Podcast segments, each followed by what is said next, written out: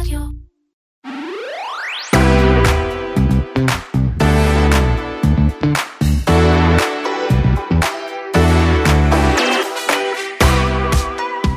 אפל תתחיל להפעיל באייפונים שלה מערכת מתוחכמת לסריקה וזיהוי של תמונות פדופיליות. מצד אחד מטרה מאוד חשובה לעצור את אחת מהפגיעות הנוראיות ביותר שיכולות להיות, מצד שני הרבה סכנות לפגיעה בפרטיות של משתמשים וניצול לרעה על ידי משטרים חשוכים כמו סין. כמה באמת זה מסוכן ואם הסכנות האלה מצדיקות את זה נדבר על זה כאן היום בפרק. וגם האלמנה השחורה יוצאת לקרב נוסף. חשבנו שראינו ממנה הכל, אבל סקרלט ג'ואנסון לוקחת את דיסני לבתי המשפט בתביעה חדשה שעלולה לשנות לגמרי את הדרך שבה משלמים לכוכבי הקולנוע בהוליווד. אתם מאזינים לקוקיס, פודקאסט ההייטק והטכנולוגיה של כלכליסט, אני עומר כביר, ואני הגר רבת. מתחילים.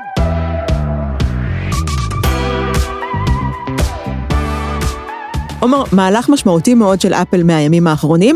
המטרה המוצהרת היא לסייע לזהות תכנים פדופילים על המכשירים של המשתמשים שלה, אבל אה, גם הדרך שבה זה נעשה וגם ההשלכות העתידיות של זה מאוד בעייתיות, כפי שאתה מציין. כן, נכון, אז אה, אולי נסביר בקצרה את המהלך. בעצם אפל אה, תתחיל להפעיל שתי מערכות שונות לסריקת תמונות בעלות תכנים מיניים. המערכת הראשונה פחות בעייתית, זה מערכת שתופעל רק על הודעות במסג'ז, היא מיועדת לנטר הודעות של ילדים, זאת אומרת מי שמפעיל אותה זה הורים שהם והילדים שלהם בחשבון אייקלד משותף, והמערכת סורקת תמונות, אם זה התמונות עירום, שנשלחות או מתקבלות, התמונות האלה מטושטשות או נחסמות, לילד מוצגת אזהרה שמסבירה מה התמונה, מה ההשלכות, ובאמת לא באמת רוצה לראות או לשלוח, אם הוא אומר כן, אז אני נותנת לו לשלוח אותם, אבל גם ההורה מקבל התראה, תדע שהילד שלך שלח או קיבל תמונה בעלת תוכן מיני, ההורה לא רואה את התמונה בשום מקרה, זה מערכת שהיא אופטין, ומי שרוצה להפעיל אותה יכול, מי שלא, לא יפעיל אותה, וכל הסריקה, כל התהליך מתבצע במכשירים עצמם. זאת אומרת, אפל לא רואה את התכנים שנשלחים, לא יודעת מה היו התוצאות של הסריקה, היא לא רואה את התמונות בכלל כמובן. זה, ה... זה, זה נשמע בסדר גמור, אבל יש לזה עוד חלק. זה בסדר גמור. המערכת השנייה הרבה יותר מורכבת, המטרה שלה היא מוצרת היא לתפוס אה, תכנים פדופילים שמשתמשים, שומרים, שבעלי אייפון שומרים על המכשירים שלהם, והסריקה מתבצעת בהליך מאוד מורכב, המכשיר אה, יוריד מאגר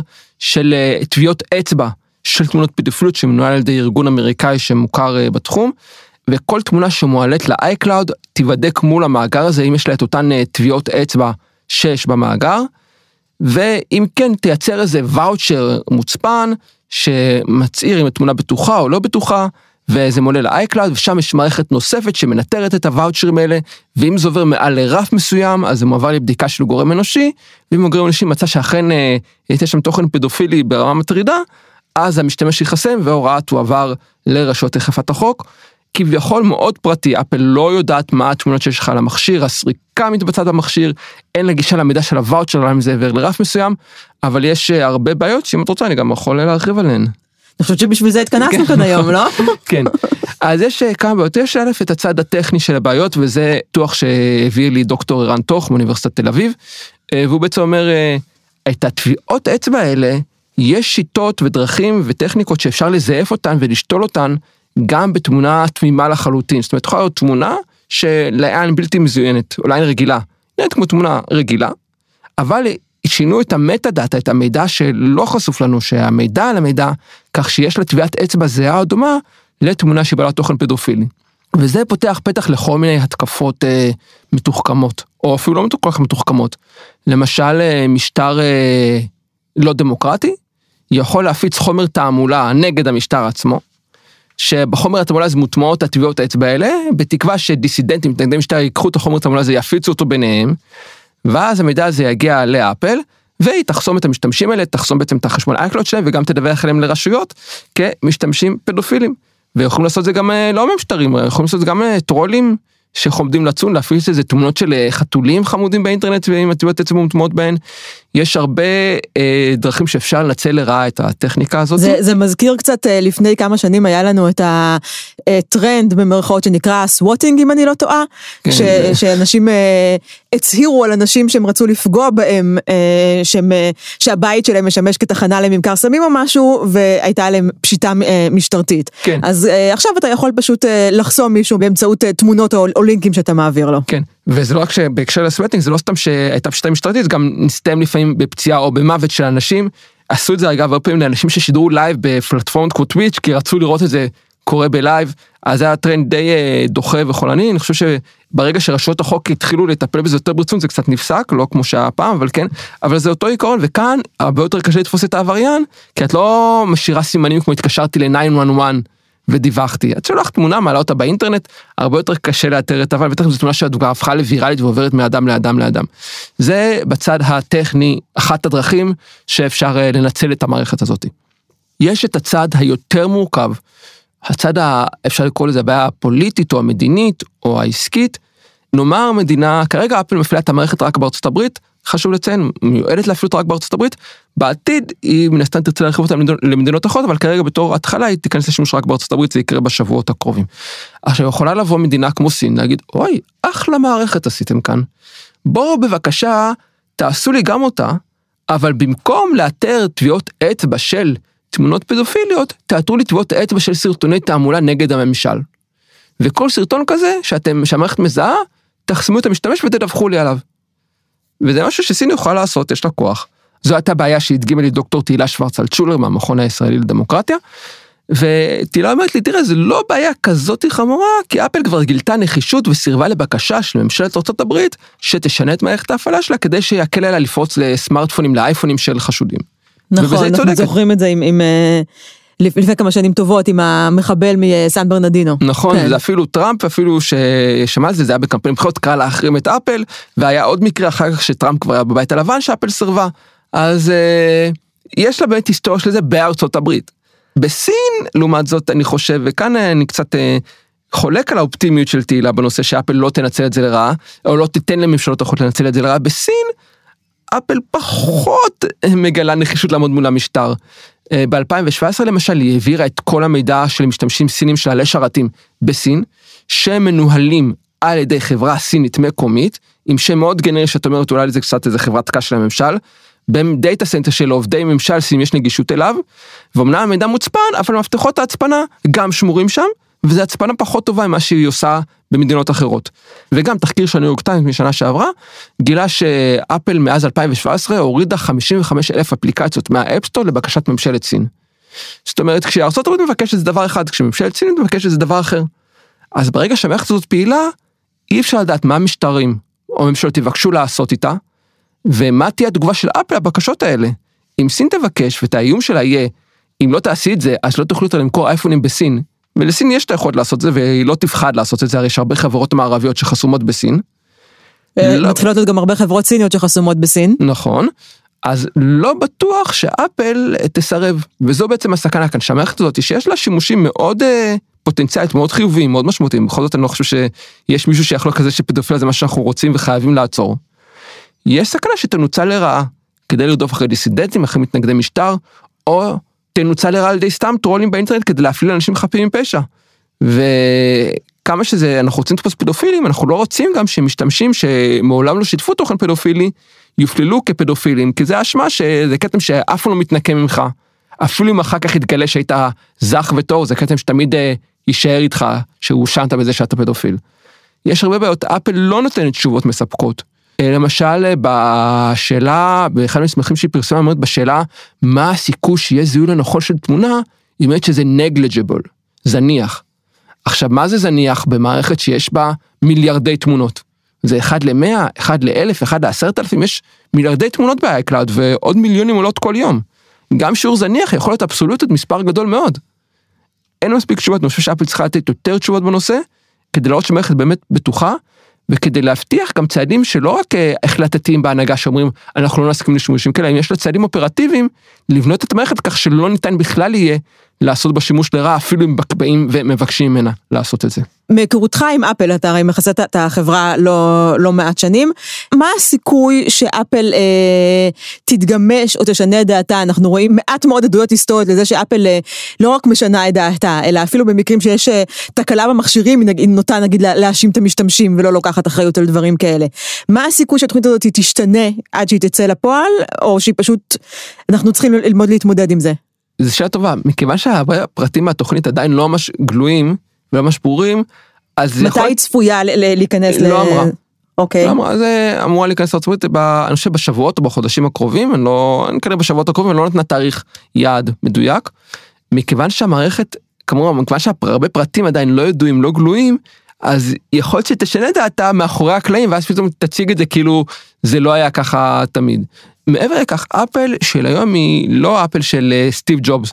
את כמובן מדברת שהאשימו את המשתמשים, את מדברת על האנטנה גט המפורסם מהאייפון 4 שהייתה בעיה בקליטה אה, בגלל המעבר לאנטנה חיצונית, ואז סטיב ג'ובס התגובה שלו לאחד המשתמשים שהתלונן לזה הייתה אתה מחזיק את זה לא נכון. זה לא אפל של סטיב ג'ובס, זה אפל של טים קוק, היא חברה יותר פתוחה במובנים מסוימים, יותר קשובה, פחות מתנשאת, לא בכלל לא מתנשאת, עדיין מאוד, מאוד מתנשאת, בכל זאת זה אפל, אבל פחות מבעבר, אז יכול להיות שאם תהיה מספיק ביקורת בינלאומית, מספיק חששות, אולי תגיד, אוקיי, אנחנו עוצרים לעשות חשיבה מחודשת על הנושא, כרגע הביקורת לא בכזה רף שאני רואה את זה קורה, אבל צריך לראות מה יקרה בשבועות הקרובים. נדמה שבכל פעם שאיזושהי חברת טכנולוגיה רוצה להכיל איזה שהם צעדים אה, שפוגעים לנו בפרטיות, פדופיליה היא איזושהי מילת קסם, זה נראה כמו אה, הדבר הכי גרוע, יש הסכמה מונומנטלית על העובדה שאם אפשר למנוע פדופיליה, אם אפשר להציל ילדים מהדבר המזעזע הזה, כל האמצעים כשרים. אז קודם כל, אולי באמת כל האמצעים כשרים? אולי הפגיעה הקטנה הזאת בפרטיות התסריטים שהם קצת תסריטי קיצון שאתה מתאר, אולי משהו, צפרדע שאנחנו צריכים לבלוע בשביל המלחמה בפדופיליה? א', זה לא כאלה תסריטי קיצון לדעתי, ממשלת סין עשתה דברים הרבה יותר גרועים ממה שתיארתי, מה שהיא יכולה לעשות עם המערכת של אפל. זאת אומרת, זה לא beyond her. זה לא תסריט קיצון, כמו שאמרת, את הבאתי את הדוגמה איך אפשר לנצל את המערכת לרעה אלקטרונים, את הבאת את הדוגמה של סוואטינג, אז גם ראי, היו דברים בעבר. זה לא תעלה תסריטי קיצון, לא תרחישים בלתי אפשריים, היכולות הטכניות לעשות את הניצול הזה לרעה הן אה, קיימות, הן מוכחות, וכן פדופילה באמת, זה הדבר היחיד שיש עליו הסכמה גלובלית, שזה דבר רע. ב-99% מהעולם. לעומת נגיד, בדרך כלל זה פדופילה וטרור, אבל טרור, זה כבר תוכנס לכל מיני צבעים של מה זה טרור ומה כן. זה זה, ופדופילה זה די ברור, כאילו, אז באמת, משהו שמאוד קל לאחד אנשים סביבו. מצד שני, ויש באמת, בשנים האחרונות יש מתח מאוד משמעותי בין חברות טכנולוגיה ורשויות אכיפת חוק מצד אחד, לבין הרצון להילחם בפדופיליה, לבין להגן על פרטיות משתמשים מצד שני, ויש משחק של משיכות מצד לצד בין הרשויות לבין חברות טכנולוגיה. וואטסאפ עושה הצפנה מקצה לקצה, השוטרים מתעצבנים שאין להם גישה למידע של שיחות של חשודים, למידע של אה, שעובר בוואטסאפ שאפשר באמת כל מיני, לנהל כל מיני דברים אפלים שם, ובאמת כנראה שזה קורה. וואטסאפ אה, מגיבה בכל מיני הצגת אמצעים ומהלכים שמאפשרים כן לאתר במידה מסוימת מעבר של תכנים אה, קיצוניים או תכני פדופיליה באמצעות סוגי סריקה של תעבורה של מטה דאטה או סריקה של שמות קבוצות או תמונות בקבוצות שהם לא מוצפנים מקצה לקצה. זאת אומרת כן חברות מנסות לתת פתרון. אבל חשוב לזכור למה הגענו למצב הזה שיש כל כך רצון להגן על פרטיות משתמשים ובפרט להגן על פרטיות משתמשים מצד ממשלות. כי ממשלות אה, וגם ממשלות דמוקרטיות הוכיחו בשנים האחרונות שהן לא ראויות לאמון שלנו בנושא של פרטיות. שברגע שיש להן גישה למידע, שאנחנו לא מודעים לגישה הזאתי, אז הן מנצלות את זה לרעה, שואבות מידע שהן לא צריכות, עושות כל מיני שימושים במידע שהן לא אמורות לעשות, והן לא ראויות לאמון שלנו, זו הסיבה, הפרטיות, הרצון של אזרחים שמשתמשים בפרטיות, לא נולד משום מקום. לא הגיע מהשמיים, פתאום בא לנו שכל השיחות בוואטסאפ יהיו מוצפנות מקצה לקצה. זה הגיע כי היו הרבה מקרים, אני חושב שסנודן אה, זה הדוגמה הכי טובה, שהחשיפה הראשונה של מסמכי סנודן, אה, איש, איש אה, אדוארד סנודן, סוכן ה-NSA לשעבר, שהדליף את צולות הסוכנות, הייתה שהסוכנויות, קראו לזה פרויקט פריזמה, הסוכנות שמה שרתים, או התחברה לשרתים של כל ענקיות הטכנולוגיה, ושאבה את המידע שלהן ישירות מהן. בלי שידעו, בלי שהיה פיקוח לשימוש שנעשה בזה, בלי שיודעים איך המידע הזה שומש, לאיזה מטרות. אז אין, בצדק אין אמון בהן, ובצדק אנשים באים לחברות ומבקשים תגנו עלינו. עכשיו, אתן רוצות לכן לפדופילה ובטרור זה יפה מאוד, אז אתן רוצות גישה למידע שלנו זה גם אפשרי. אבל תוכיחו שאתן ראויות לגישה הזאת, שאפשר לתת בכן אמון, ועד עכשיו לא הוכחתן את הגישה הזאת. לא הוכחתן שאתן ראויות לאמון הזה. אז באמת, עם חברות שמוכיחות ולא מוכיחות שהן אה, ראויות לאמון שלנו. אפל, כמו שאתה ציינת כמה פעמים, אפל... אה, שמה לה כמוטו את ההגנה על פרטיות המשתמשים. עכשיו הצעד הזה קצת אה, משנה את התפיסה הזאת עבור, לפחות עבור חלקנו. ובכל זאת, בהנחה שאפל תוציא לפועל את המהלך הזה בדיוק כפי שאתה מתאר אותו, איפה היא עומדת בהשוואה לשאר החברות ששומרות לנו נתונים, לגוגל עם ה-cloud הענק שלה, לפייסבוק, לכל הדברים האלה? איפה זה שם את אפל בספקטרום הזה?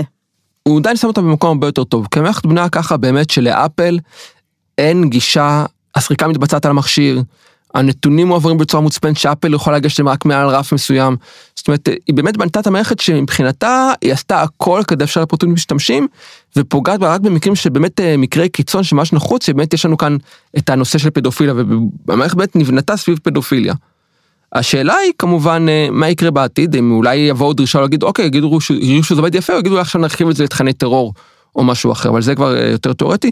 היא עדיין לא פייסבוק שאוספת הרבה מידע עלינו והוא לא מוצפן בכלל, או גוגל כמו שאמרת שאוספת לנו הרבה מידע והוא לא מוצפן בכלל, או לפחות לא מוצפן מקצה לקצה, גוגל ופייסבוק חשופות לכל המידע הזה הכוונה.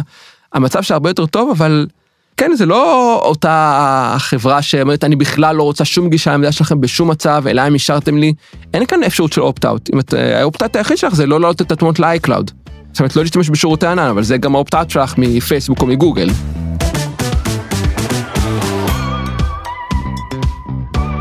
אגב, שבוע שעבר דיסני פרסמו את המשכורת של סקארלט ג'ואנסון באלמנה שחורה 20 מיליון דולר. וזה עצבן הרבה אנשים שהם פרסמו את המשכורת הזאת. את יכולה להסביר לי מה בדיוק קרה שם? אז כן, למי שלא היה מעורה באמת בשבועות האחרונים בדרמה הגדולה שמעסיקה את אה, הוליווד, מדובר בתביעה שהגישה סקארלט ג'ואנסון, הלוא היא Black Widow, נגד אה, דיסני, על זה שדיסני שחררו את הסרט הסרט העצמאי של האלמנה השחורה, במקביל בבתי הקולנוע ובשירות הסטרימינג שלהם, דיסני פלאס. ג'ואנסון טוענת, חלק מה, מהחוזה שלי, חלק מהתשלום שמגיע לי, מבוסס על הכנסות מבתי הקולנוע. מה שעשיתם, העובדה שהוצאתם את הסרט בסטרימינג במקביל לבתי הקולנוע, עלתה לי בקירוב 50 אה, מיליון דולר. עכשיו, אה, כן, אם יש הגדרה לצרות עולם ראשון, הרי שסקרלט ג'ואנסון מגלמת אותה בתביעה הזאתי, אבל התביעה הזאתי, להגיד שהתביעה הזאתי היא איזושהי אבן דרך של, בתעשיית הבידור, זה understatement. מדובר בתביעה שבאופן יוצא דופן ממזגת בין אה, התחום של באמת של אה, תעשיית הבידור, בין טכנולוגיה ות, ותעשיית הסטרימינג, ויש בה אפילו לא מעט פמיניזם ושיעור במגדר להוליווד. אני רוצה רק לתקוף אותך על מה שאמרת שזה בעיות עולם ראשון, אה, במובן מסוים זה כן, אבל בכל זאת צריך גם לחשוב, היא, היא חתמה על חוזה, היא ציפתה להכנסה מסוימת, מגיע לה הכסף הזה, אפשר להתווכח אם זה יותר מדי פחות מדי, אבל יש כסף שהיא עבדה בשבילו, עבדה בשבילו גם קשה, ומגיע לו, מגיע לו אותו. אין ספק, אני אגב זה... חושבת שהתביעה של אה, סקארלט ג'ואנסון לא רק שהיא, שהיא מוצדקת, אלא כמו שאמרתי, היא, היא תביעה מכוננת. סקארלט ג'ואנסון נשכבת כאן על הגדר או נופלת על החרב או שלא, איזה מטאפורה שלא רוצים אה, להשתמש בה, עבור כל השחקנים באשר הם. הוליווד השתנתה בשנים האחרונות, ואם היה לנו איזשהו ספק לגבי השינוי הזה, הגיעה הקורונה ופשוט אה, תקעה את המסמר האחרון בארון הזה, וברור לנו עכשיו שהסרטים לא יופצו כמו שהם הופצו בעבר. אם עד עכשיו עוד היו, אם עד טרום הקורונה עוד היה איזשהו משחק ודיאלוג בין, הת... בין חברות הסטרימינג לבין, לבין בתי הקולנוע לבין כל מיני אמצעי שיווק אחרים, זה כבר לא המקרה. מצד שני, באה ג'ואנסון ואומרת, רגע חבר'ה, אתם התקדמתם, זה יפה מאוד, החוזים שלנו עדיין תקועים אי שם ב-2018. הגיע הזמן לשנות גם את החוזים שלנו. אני רוצה גם, אמרת נשכבת על הגדר וזה לא סתם מטאפורה, כי אני חושב שברגע שיש לה את התביעה הזאת, סקארלט ג'ואנסון לא תעבוד עוד בשום סרט של דיסני בתקופת חייה כנראה. נכון. ודיסני זה בסיסיקלי כמו רוב הוליווד כיום, זאת אומרת היא קנתה את פוקס, זה האולפן הכי גדול בי פאר מהאולפן שבא אחריו, זה, זה לא סתם אה, להסתכן אה, בסכסוך עם איזה אולפן קטן, אולפן אינדי, זה פוגע משמעותית בסיכויי ההכנסה העתידיים שלה, ואם היא תפסיד בתביעה אז בכלל, כאילו גם לא תרוויח את הכסף וגם דווקא את היכולת שלה לעבוד בהרבה סרטים. אז באמת כאילו לוקחת סיכון מאוד משמעותי על עצמה. כן, אז סקארט ג'ואנסון באמת הופכת לפרסונה נון גרטה עבור, uh, עבור דיסני, וספק איך שהתביעה הזאת לא, לא תוכרע, גם אם היא uh, תפסיד בה וגם אם היא תנצח בה וגם אם זה יהיה איפשהו משהו באמצע, מה שסביר להניח שיקרה. ג'ואנסון כנראה לא תחזור לעבוד עם uh, דיסני, בטח שלא עם דיסני תחת בוב איגר, אולי כשיתחלף שם מנכ"ל ויהיו שם איזה שהם חילופי שלטון הם ירצו להראות דף חדש, אבל... למרות שלדיסני יש זיכרון מאוד מאוד ארוך, לא לדיסני, לא כן, גם לדיסני יש זיכרון ארוך, וגם סביר להניח שאנחנו עוד לא נחשפנו לצדדים הבאמת מכוערים של, ה, של הסכסוך הזה. אגב, ההצהרה של דיסני מהימים האחרונים רוצה לשלוח את הבירור של הדבר הזה לבוררות ולא לבתי המשפט. ברור. שזה משמעותי כי בוררות חסויה. בית המשפט הולך להיות דיון פתוח ויחשפו כל הפרקטיקות של דיסני ולכן עורכי הדין של אה, סקארלט ג'ואנסון שולפים סכינים גם הפעם, שוב, הם לא, יש כאן כוונה, ברגע שהוגשה התביעה, הכוונה היא ללכת עד הסוף. אין כאן איזשהו ניסיון להגיד, אוקיי, הגשנו תביעה, זה היה הצד המאיים, ועכשיו בואו נשחק אותה נחמדים. מהרגע שהוגשה התביעה, עורכי הדין של סקארלט ג'ואנסון מאוד מאוד מאוד אגרסיביים. דיסני מדברת בתקשורת על אנחנו ניקח את זה לבוררות, עורכי הדין של ג'ואנסון עונים לה, שום בוררות. אנחנו רוצים בית משפט פתוח, אנחנו רוצים את התקשורת שמה, אנחנו רוצים שכולם ידעו איך החברה הזאת מתנהלת. כן, אני רוצה גם לדבר טיפה על מה שהזכרתי בפתיח שהפניתי לך על הטקטיקות של דיסני ואחת מהטקטיקות שהיא מנסה לעשות זה שיימינג לג'ואנסון שהיא פרסמה את ברבים בלי הסכמתה את השכר שהיא קיבלה על סרט 20 מיליון דולר.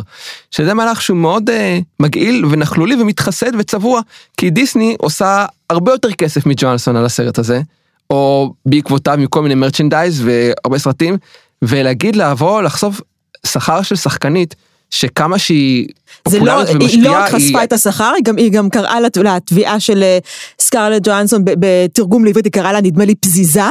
מהלך אוקיי, פזיז. רקלס כאילו? אה, לא, קלוס. עוד יותר גרוע, יותר, כן. יותר מזלזל. כן, אה, מילה מזלזלת, שארגון השחקנים ההוליוודי דרך אגב הוציא הודעת גינוי לתשובה של דיסני, ואמר התשובה שלכם, השימוש שלכם הם, הוא במילים ממוגדרות, אתם מנסים למסגר את ג'והנסון כמישהי שפועלת מ, מרגש ולא מרציונל, אז כאן נכנס גם כמובן הפמיניזם, גם אני חייבת להגיד, אני די בטוחה שאם גבר היה אם אה, מגיש את התביעה, אם רוברט דאוני ג'וניור לצורך היה, היה מגיש תביעה כזאתי, היא הייתה מתקבלת קצת אחרת, היינו קצת פחות מסתכלים על זה כאילו חסר לך כסף, מה אתה, מה אתה מנסה כאן להרוויח על חשבון הזה. אבל אני חייבת להגיד, הכל כאן מאוד אישי, גם התביעה היא תביעה אישית. התביעה של ג'ואנסון לא ממסגרת רק את דיסני בתור איזושהי חברה עלומה ולא נוקבת בשמות. התביעה של ג'ואנסון נוקבת בשני השמות, בשם של בוב איגר ובשם של עוד אה, נדמה לי הסמנכ"ל שירותי הסטרימינג, ואומרת אלה שני אנשים שהבונוס השנתי שהם מקבלים, שהוא לא קטן, קשור ישירות להצלחה של הסטרימינג, של דיסני פלאס. זאת אומרת, יש להם אינטרס אישי שדיסני פלאס יהיה מצליח יותר ממה שבתי הקולנוע, הפצה שלהם בבתי הקולנוע מצליחה כרגע. זאת אומרת, לא פלא שדיסני חזרה והגיבה בצורה מאוד מאוד אישית. הכל כאן מרגיש מאוד אה, מאוד אישי, אנשים שמכירים אחד את השני, אנשים שעבדו אחד עם השני הרבה מאוד אה, שנים, אז אה, כולם כאן מתחרים במי יצליח להיות יותר אישי ויותר מדויק. בלי לצאת יותר מדי מרושע. אני חושב שגם התשובה של דיסני גם מזכירה לנו כמה למרות שאולי דמיינו או הרגשנו, דיסני זה בעצם תאגיד די מנוול. כן, קצת קשה, כשאתה רואה את Frozen קצת קשה להיזכר כן, שזה, אבל, אבל כן. כן, נגיד, נגיד Black Widow זה רק הסרט השני עם שחקנית ראשית בכל ה franchise של מארוול שהוא כבר סוגר 20 שנה לדעתי. כן. וגם זה סקארלט ג'ואנסון הייתה צריכה כמעט להתחנן ולזכות בתמיכה משמעותית של מעריצים ומעריצות כדי שדיסני יסכימו לעשות אותו. אה, לא הסכימו משום מה לפני זה. כאילו זה היה פרויקט, במובן מסוים היה פרויקט מאוד אישי של סקארלט ג'ואנסון, ואז דיסני נכון. בא ודיסני או לא אפ, אבל לא משנה. ובכלל יש בעיות ייצוגיות מגדריות, מיניות, בתאגיד הזה הרבה לגמרי. שנים. כן, בכל, בכל הזיכיונות שלו. על התאגיד שהביא לנו את אה, בת הים הקטנה ושלגיה וש, ושבעת הגמדים וכל הסרטים ה over, אה, כן. over מיושנים האלה. כן, ואגב אולי רק לסיום בוא נקשור את האייטם הזה לנושא של הפודקאסט שלנו בכל זאת פודקאסט טכנולוגיה והייטק אז איך זה מתחבר לעולמות התוכן שלנו? כמו שאמרתי בהתחלה התביעה הזאת באמת מחברת בין כמה עולמות אה, תוכן שונים ומאוד מאוד מרכזי בהם הוא העולם של, ה, של הסטרימינג אנחנו צריכים לזכור כמו שאמרתי, יש דרך מסוימת שבה חוזים מנוסחים היום בהוליווד, והולכת להיות דרך חדשה שבה החוזים האלה מנוסחים בעולם הסטרימינג. אה, זה הולך לשנות משמעותית את כל חלוקת הכסף בענף הזה. צריך לזכור, זה ענף שחלוקת הכסף בו מאוד מאוד מורכבת. לנו זה נראה נורא נורא פשוט. הסרטים יוצאים לבתי הקולנוע, בתי הקולנוע גוזרים קופון, האולפנים גוזרים קופון, השחקנים או מקבלים משכורת או מקבלים אחוז מההכנסות. או גם וגם. או גם וגם. זה לא, זה לא מאוד מדויק, כי יש אה, ימים שונים בשבוע שבהם אה, בתי הקולנוע מרוויחים יותר, וימים אחרים בשבוע שבהם רוב הסכום הולך ל, ל, לאולפנים הגדולים. נגיד הסיבה שבה תמיד אנחנו רואים את הנתונים על סוף השבוע הראשון של הסרט, זה בגלל שבסוף השבוע הראשון שבו הסרט יוצא לבתי הקולנוע, כמעט כל הכסף, כמעט כל ההכנסות הולכות חזרה לאולפנים. למה שהבתי קולנוע יוציאו את הסרט בסוף שבוע ראשון, שחכו סוף שבוע. זה החוזה שלהם, זה החוזה מול הזה. אבל שוב, יש כאן חלוקות מאוד מאוד מורכבות של אה, זה. לא סתם אנחנו אה, רואים בכל מיני סדרות אה, טלוויזיה את העורכי דין ההוליוודים שנלחמים עבור הלקוחות שלהם. ואני רוצה גם בהקשר זה של השירותי סטרימינג להזכיר גם משהו שכתב יאיר רווה בכלכליסט, שבגלל הקורונה המתמשכת והמעבר באמת של הרבה להרבה הפצה בשירותי סטרימינג, אז יכול להיות שעומד לרדת קרנם של סרטי הבלוקבאסטר היקרים, עתירי האפקטים הגדולים ששלטו בהוליווד בעשור האחרון, וזה גם משפיע, מוסיף עוד מורכבות לכל העולם הזה, יש עכשיו פחות סרטים יקרים ועתירי אפקטים וכוכבים. זאת שאלה באמת מעניינת, אנחנו עוד לא יודעים, אני לא רוצה להיכנס לזה, אני חושבת שאנחנו, אולי כדי שנקדיש לזה יותר תשומת לב בעתיד על השינוי בהרגלי הצפייה שלנו, שאגב גם אני וגם אתה כתבנו על זה, על זה לא מעט, אה, זאת שאלה באמת מעניינת, איך זה ישפיע על, על הסרטים שנעשים היום בהוליווד, אבל מה שבטוח, מה שהתביעה הזאת מראה לנו, שזה הולך להשפיע על חלוקת הכסף בהוליווד. אנחנו הולכים לראות גורמים חדשים שמרוויחים יותר, גורמים ישנים שמרוויחים פחות, כל הדבר הזה צריך להפחיד מאוד את דיסני, הוא אכן מפחיד אותה מאוד. גם צריך לזכור שדיסני היא אולפן שיש לו שירותי סטרימינג, כשבהרבה מקרים אחרים זה הפוך, זה חברת טכנולוגיה או סטרימינג שיש לה גם אולפן.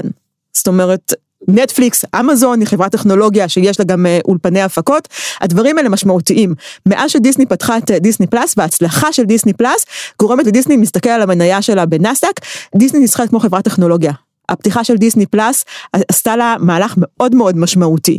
אה, התביעה של סקארלט ג'ואנסון יכולה לפגום במחירי המניה של דיסני. מאוד מעניין לעקוב אחרי זה ולראות מה יקרה כאן. אוקיי, אוקיי, נמשיך לעקוב.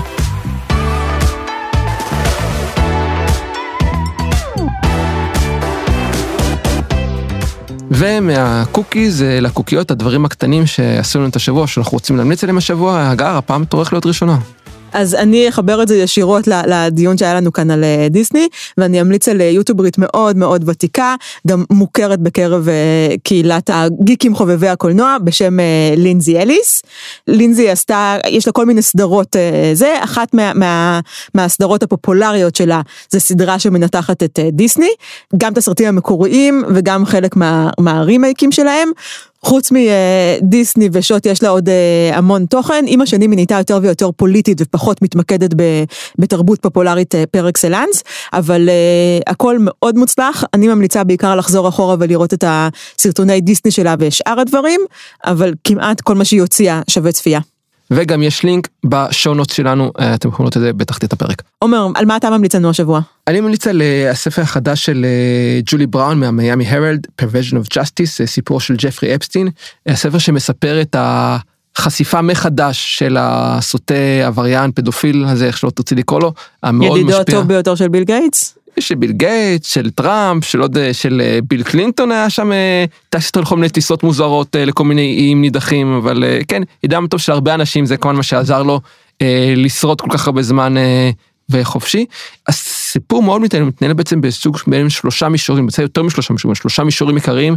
אחד מספר את הסיפור התקיפות של ג'פרי אפסטין והקורבנות שלו התמודדות הוא היה מזמין אה, נערות צעירות לביתו ושם תוקף אותן מינית אה, לפעמים במשך תקופה ממושכת היה מתעלל בהן. הסיפור השני זה הסיפור של הקאבר אפ שהתנהל אה, ברמת הסטייט ואחר כך ברמה הפדרלית ברגע שהפרשה הגיעה לידיעת רשויות החוק בעצם חוץ מהבלש שחקר את הפרשה והמפקד שלו שממש כאילו עשו את כל המאמצים למצות איתו את הדין ולחשוף ראיות וכאילו באמת טיפול באמת מסור.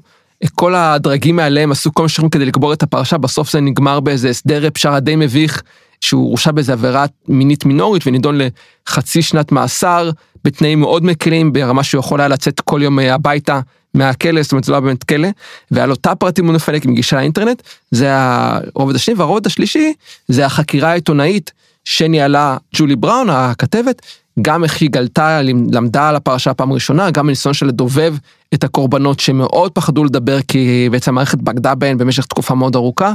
וגם איך מוצאים את הסיפור שהוא לא היה חדש, כשהיא חשפה אותו בסדרה של כתבות אה, במאה מהרד לפני שנתיים שלוש, זה לא היה סיפור שפורסם פעם ראשונה, הרי הכל היה כבר ידוע.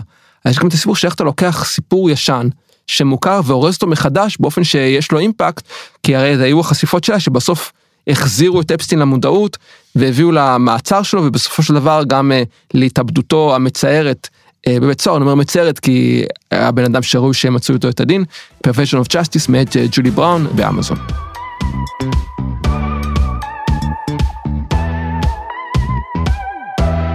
אלה היו הקוקיס והקוקיות שלנו להשבוע. אני רוצה להודות לאופיר גל מסוף הסאונד. אני אגר רבת. ואני עומר כביר, אם אהבתם את הפרק, חפשו אותנו באפל פודקאסט או בספוטיפיי והירשמו. להתראות בשבוע הבא.